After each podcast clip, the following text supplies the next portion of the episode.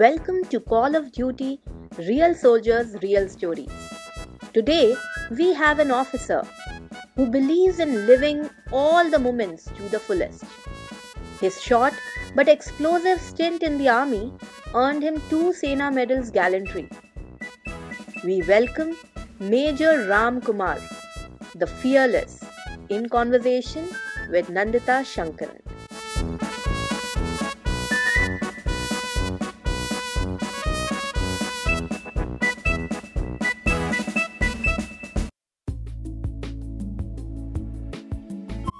Kumar, thank you so much for joining us today.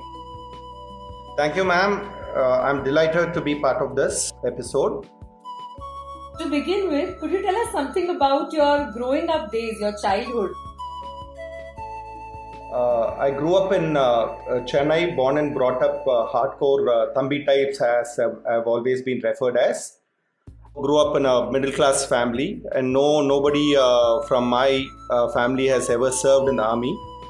But the most important inspiration and the motivation part was that of my grandfather, who had participated in uh, India's uh, freedom movement along with the likes of uh, Jawaharlal Nehru and Gandhiji. He was imprisoned uh, at least on two occasions the Quit India movement and uh, uh, Salt Satyagraha. I heard umpteen number of stories from him. that kept me inspired all through. He was the most happiest when he heard I got selected to join the OTA and that, that's how uh, it began, ma'am. So going back, sir, uh, could you share some story that you remember of, you know, that was shared by your grandfather? Some protest in uh, Chennai uh, railway station where uh, they knocked his knees off uh, during a lathi charge. that is often repeated story. Though I don't, it's it's very sketchy that to, to recall now after nearly 40 years uh, what I remember is that there was a lathi charge and uh, both his knees uh, were uh, shattered in that lathi charge. So all through his life, he, uh, he waddled his uh, way through. And somewhere in Meerut or in Lahore, I don't remember, he had shared one of the cells along with Bhagat Singh and the likes for a few months just before they were being hanged. That was one incident that remained etched in my mind quite deeply. That is breathtaking to say the least, sir. I was really keen on listening more. So, uh, just to know, which arm of the armed forces did you join and how was your journey there? Ma'am, the training is for about 10 months and uh, split into two batches uh, junior term and the senior term.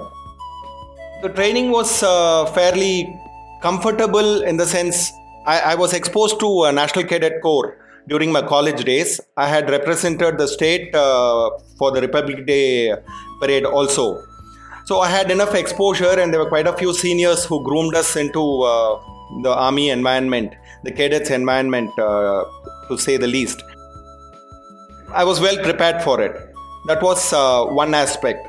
And uh, the second uh, one is I was the only one to write out the options as infantry in all my three options and Garhwal Rifles, the regiment that I wanted to join in all my three options. I didn't give them any option at all.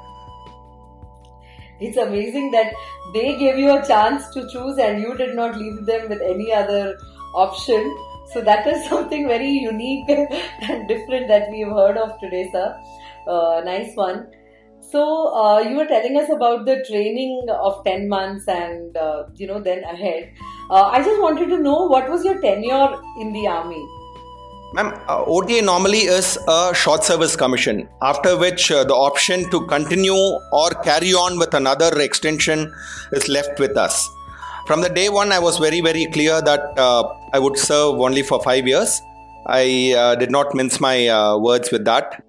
the journey uh, in that five years uh, had been, uh, you know, rushed through in terms of opting voluntarily for a tenure in Siachen Glacier along with a sister battalion.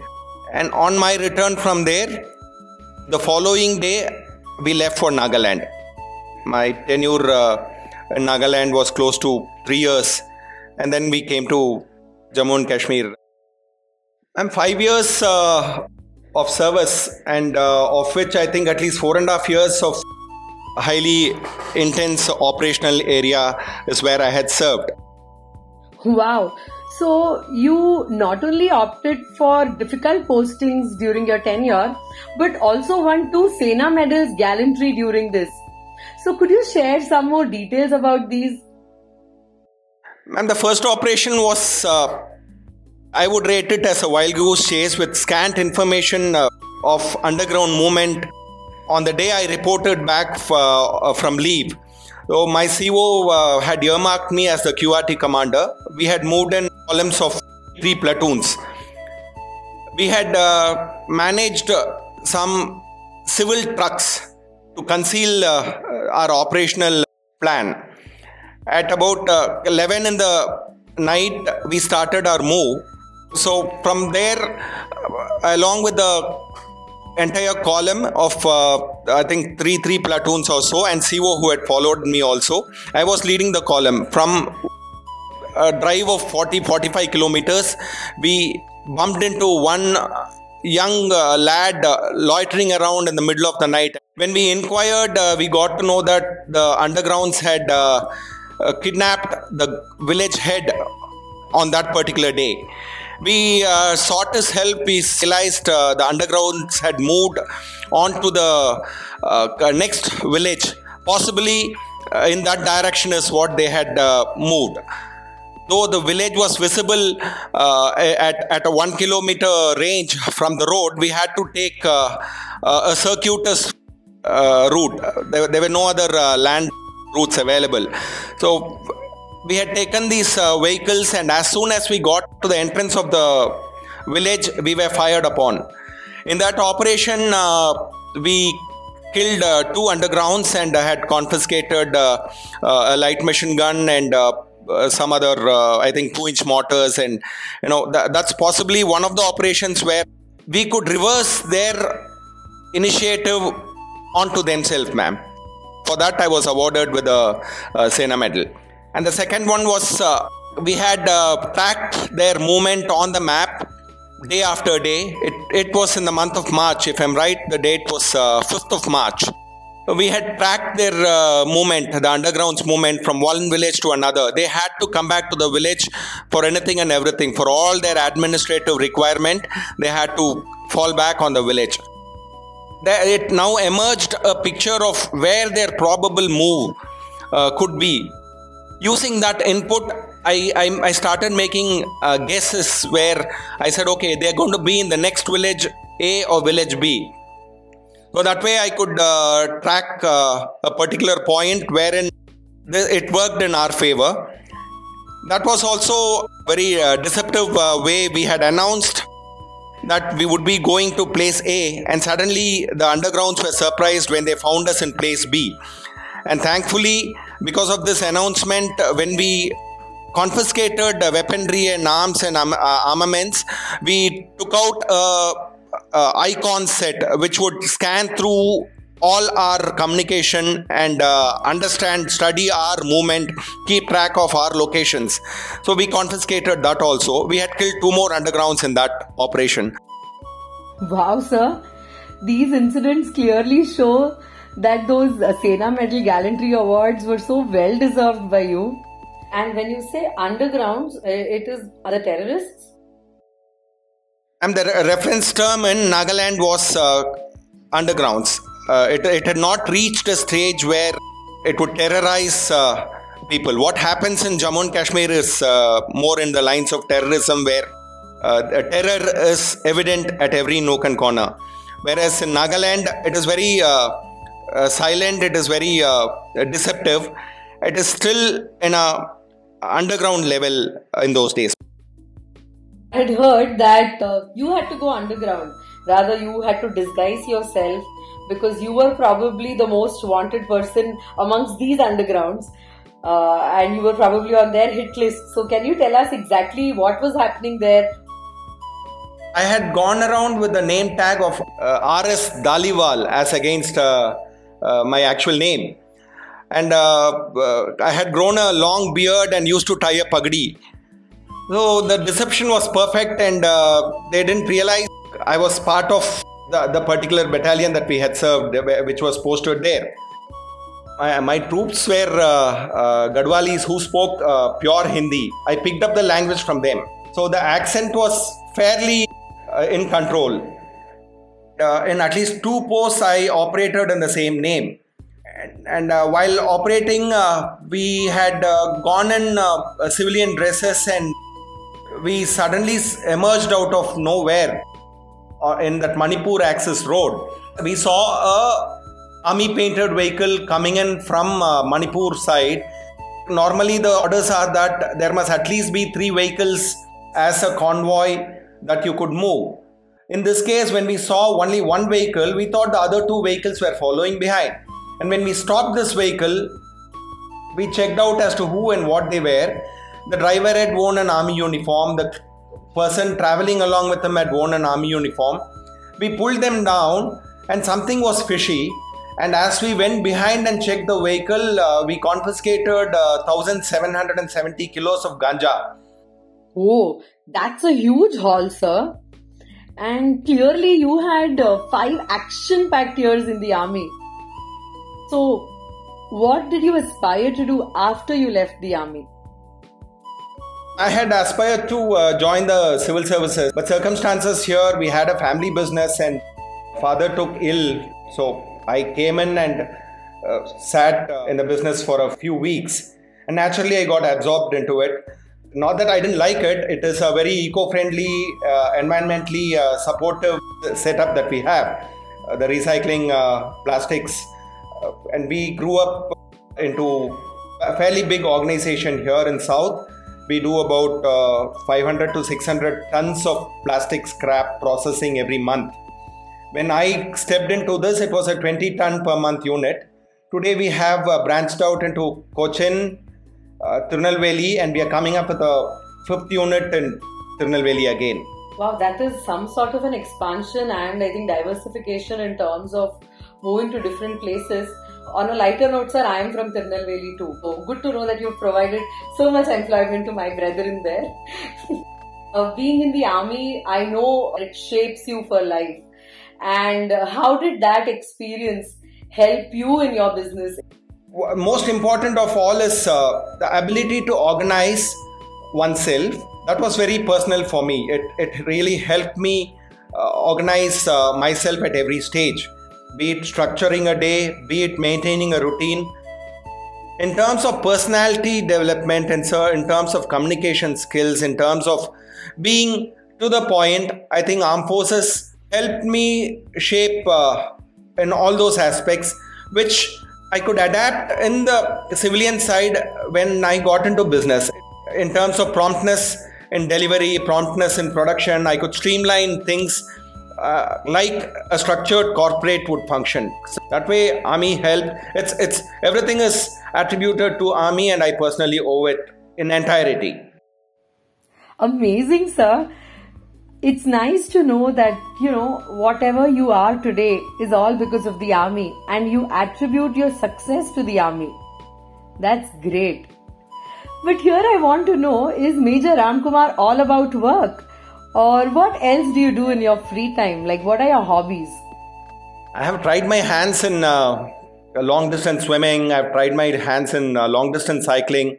I've done my you know 600 kilometers ride and 400 kilometers ride. I cycled from Kashmir to Kanyakumari once, I think in 2015 or so.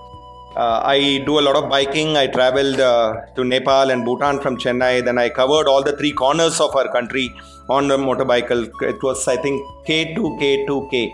Kanyakumari to Kibithu in Arunachal Pradesh, the easternmost part, and Koteshwar in Gujarat, the westernmost part, and down to uh, Kanyakumari, uh, the southernmost part. That was, I think, about 12,800 kilometers on a single ride. And I'm a wildlife enthusiast. We were exposed to handling or rescuing snakes as it comes. So I still do get calls uh, to rescue them. The way you said you told about cycling and running and walking, that seems more of work to me. I mean, so that takes a lot, sir, to do it.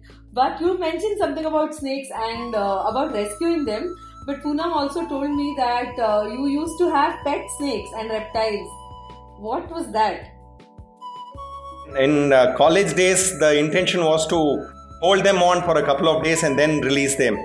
Uh, I used to have an aquarium at home.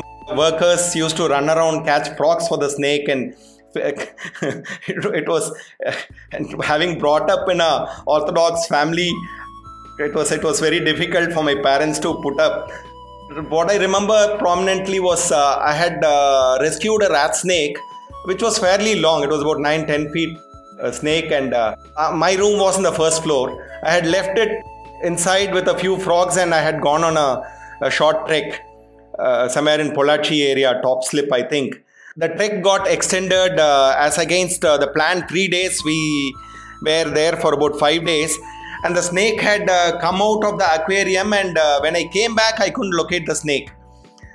We were running all over the place, but every every gap was shut. So I was very sure the snake was still inside the room only. But somehow it had managed to climb those concrete shelves. It had tugged inside a mat and it was lying deep inside, and uh, when I pulled out uh, mat after a search for about an hour or so, this fellow emerged. I could not locate the frogs, so I would like to think that it had consumed uh, those frogs. So that that was like my mom almost kicked me out of the house at that time. Sir, you are very lucky to have patient parents, and it is a challenge, sir, to keep them. And uh, how did you locate them or differentiate them? Like, did you name them or something? Uh, not not really. Uh, you just uh, go by their markings and uh, ident- you first learn to identify them. I was uh, a volunteer in Madras Snake Park Trust for quite a while. I had done field trips with uh, the Irula tribes, who are traditional experts in, in knowledge of snakes. Another incident that I would recollect now is during my academy days in the training area. We used to dig up for defenses so as we dug up, more snakes emerged, ma'am. One of the friendly ones, uh, if I am right, is a species called uh, striped keelback. So I had put in two, three of uh, striped keelbacks in my uh, dungarees, and uh, by then it had caused so much of chaos in my first term. The DS, the directing staff, uh, got to hear of uh, snakes being handled by one cadet. I distinctly remember he had come in and used a flowery language and said, What the hell are you up to? So I pulled out uh, three uh, snakes and left it in front. I was on ground.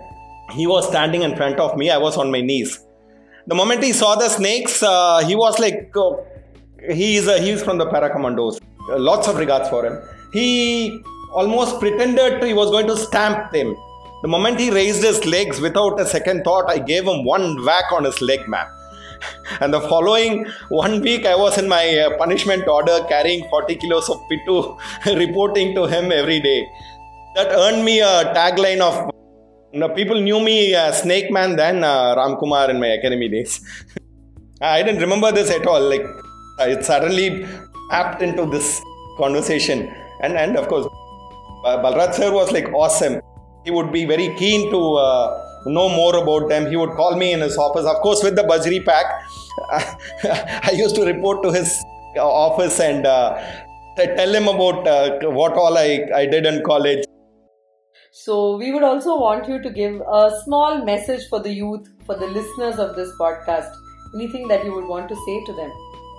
Youngsters are so distracted with modern media, be it WhatsApp, be it Orkut, be it Facebook, be it Telegram their thought process is so temporary they could hold on to their thoughts only for a few seconds this is the point i want to uh, emphasis on again and again uh, to inculcate this habit of absolute focus on one thing at a time that is the mind's capacity to handle you can't focus on too many things true that thank you that was a very relevant message in today's time sir uh, so, on that note, sir, thank you so much for joining us on this episode of our podcast.